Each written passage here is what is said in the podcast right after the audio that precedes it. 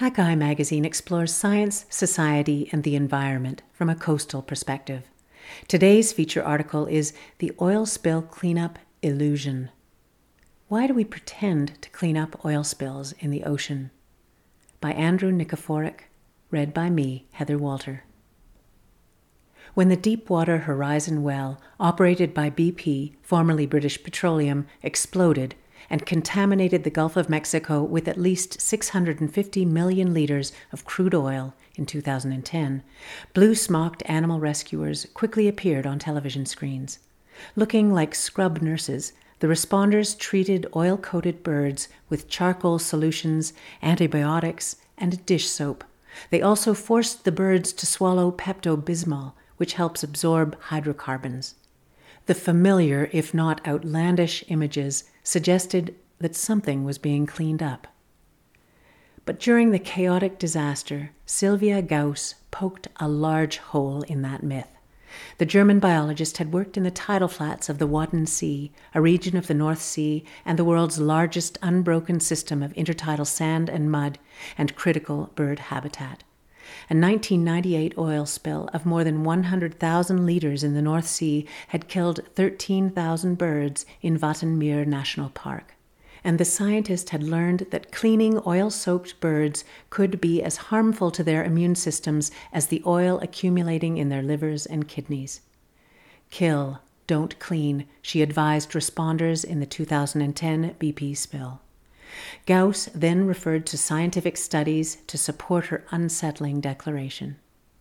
One 1996 California study, for example, followed the fate of brown pelicans fouled by oil. Researchers marked the birds after they had been, quote, cleaned and released them into the wild. The majority died or failed to mate again. The researchers concluded that cleaning brown pelicans couldn't restore them to good breeding health or normal survivability. Another study from 1997 observed that once birds affected by an oil spill had been cleaned, they fared poorly and suffered higher than expected mortality rates. And consider the 2002 sinking of the MV Prestige. The tanker split in half off the coast of Spain, spilling more than 70 million liters of highly toxic bunker fuel that coated more than 600 beaches with oil. The catastrophe killed some 300,000 seabirds. Although response teams diligently cleaned thousands of animals, most of the birds died within a week. Only a few hundred ever made it back to the wild. In fact, said Gaus, studies indicate that in general the post treatment survival rate of oil soaked birds is less than 1%. Not all bird cleaning is futile rescuers saved thousands of penguins following the MV treasure spill off South Africa in the year 2000, for example. Success stories, however, are rare. In the Gulf of Mexico, the giant BP spill probably killed nearly a million birds. Gaus's comments highlighted two uncomfortable realities. Cleaning oily birds is a risky business, and the marine oil spill cleanup can often do more harm than good a theatrical response. In many respects, society's theatrical response to catastrophic oil spills resembles the way medical professionals respond to aggressive cancer in an elderly patient. Because surgery is available, it is often used. Surgery also creates the impression that the healthcare system is doing something, even though it can't change or reverse the patient's ultimate condition. In an oil based society, the cleanup delusion is also irresistible.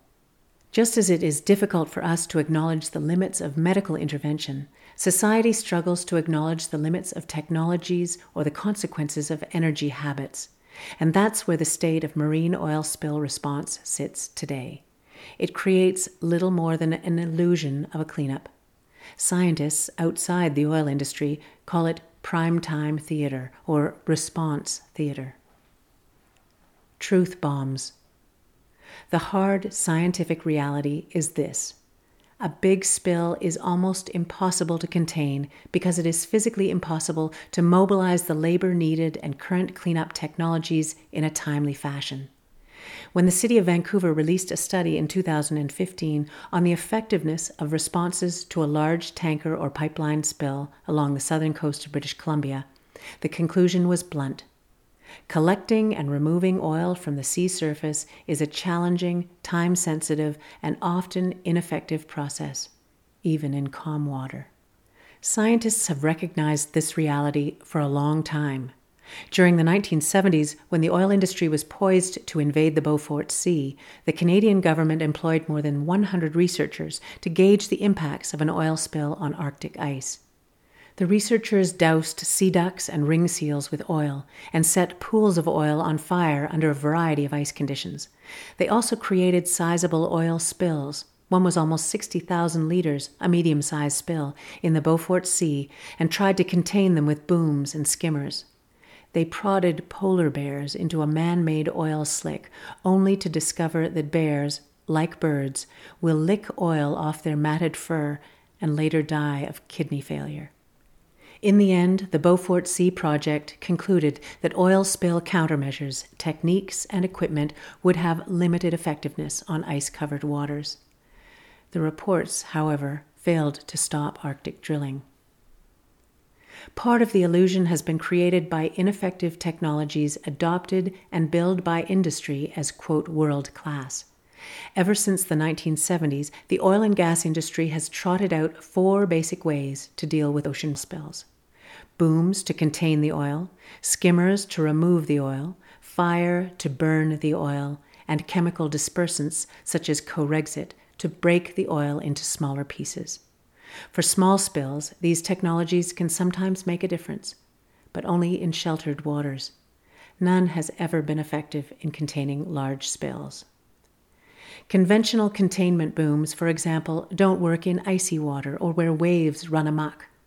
Burning oil merely transforms one grave problem, water pollution, into sooty greenhouse gases and creates air pollution. Dispersants only hide the oil by scattering small droplets into the water column, yet they often don't even do that, since conditions have to be just right for dispersants to work. Daryl McMahon, a director of Restco, a firm pursuing more effective cleanup technologies, has written extensively about the problem, and his opinion remains. He writes, Sadly, even after over 40 years' experience, the outcomes are not acceptable. In many cases, the strategy is still to ignore spills on open water, only addressing them when the slicks reach shore. The issue boils down to scale, explains Jeffrey Short, a retired National Oceanic and Atmospheric Administration research chemist who studied the aftermath of the 2010 BP disaster, as well as the Exxon Valdez spill in Prince William Sound, which grew at the alarming rate of half a football field per second over two days. Short says, go try and control something like that. Yet, almost 30 years after the Exxon Valdez contaminated much of Prince William Sound, the cleanup technology has changed little.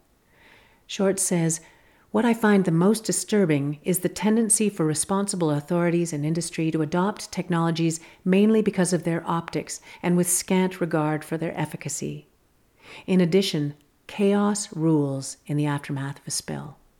The enormous political pressure to do something routinely sacrifices any duty to properly evaluate what kind of response might actually work over time.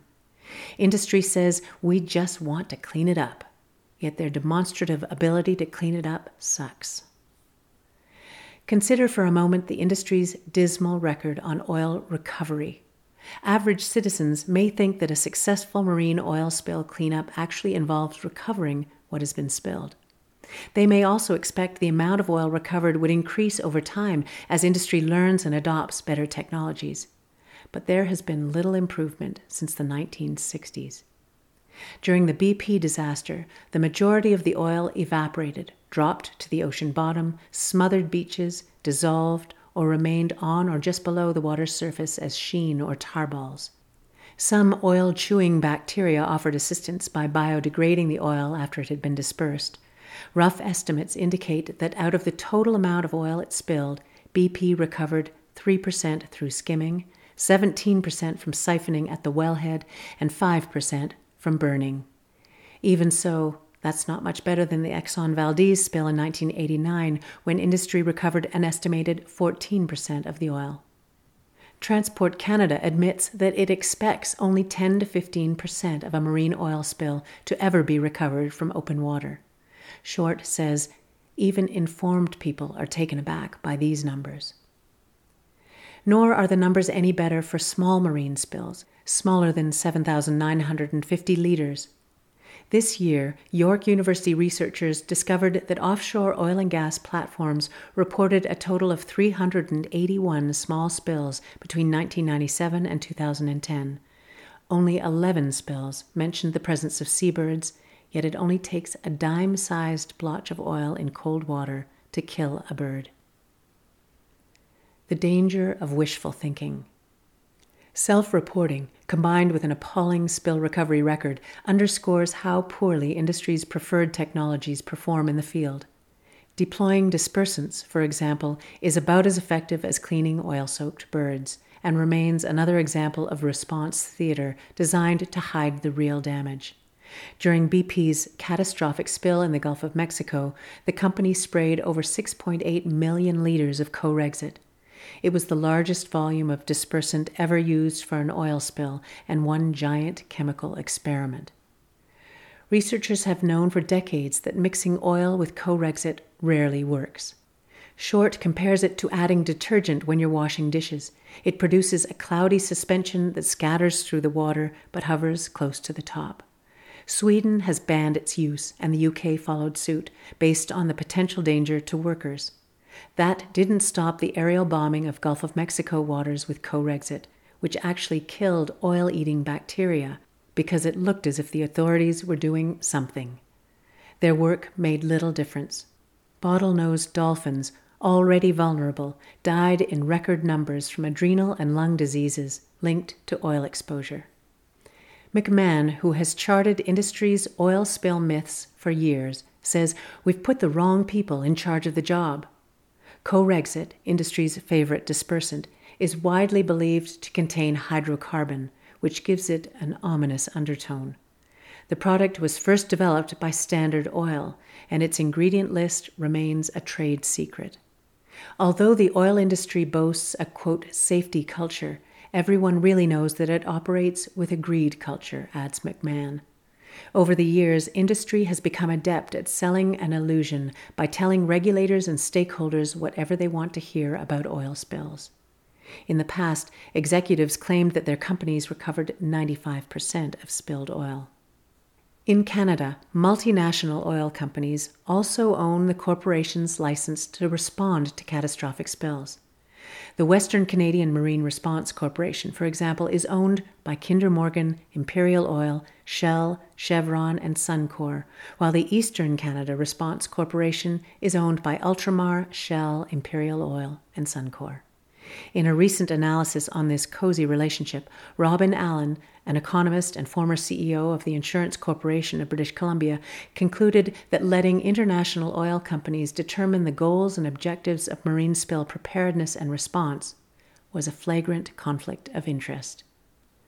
Large spills, which can destroy fisheries and entire communities, can impose billion dollar cleanup bills and still not restore what has been lost. The cleanup costs for the Exxon Valdez disaster reached US $2 billion paid by various parties, and Exxon fought the federal government's claim for an extra $92 million for restoration until the government dropped their claim in 2015. To date, BP has spent more than 42 billion US dollars on response, compensation, and fines in the Gulf of Mexico. Meanwhile, the evidence shows that nearshore and in port spills are four to five times more expensive to clean up than offshore spills, and that heavy oil, such as bitumen, costs nearly 10 times more than light oils because it persists longer in water.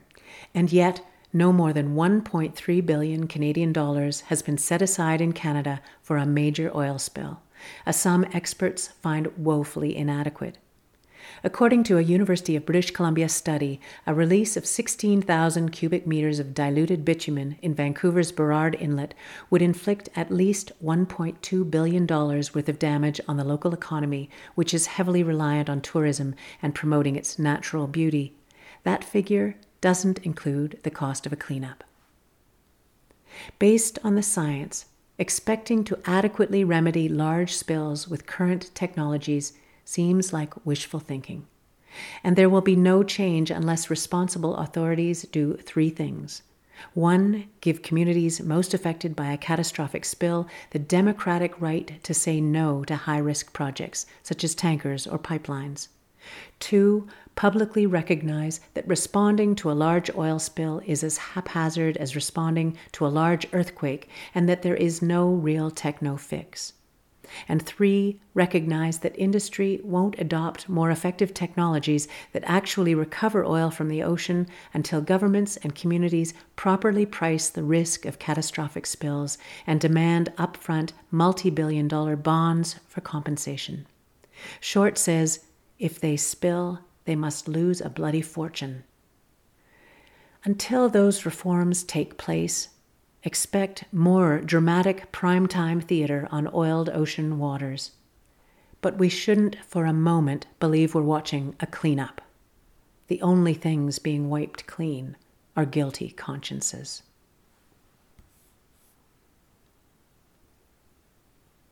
Find more coastal news and stories from Hakai Magazine on our website at hakaimagazine.com or follow us on Twitter or Facebook. All of our feature stories are part of the Hakai Magazine Audio Edition podcast, which you can subscribe to through your favorite podcast app. If you enjoyed this story, please consider sharing it with your friends.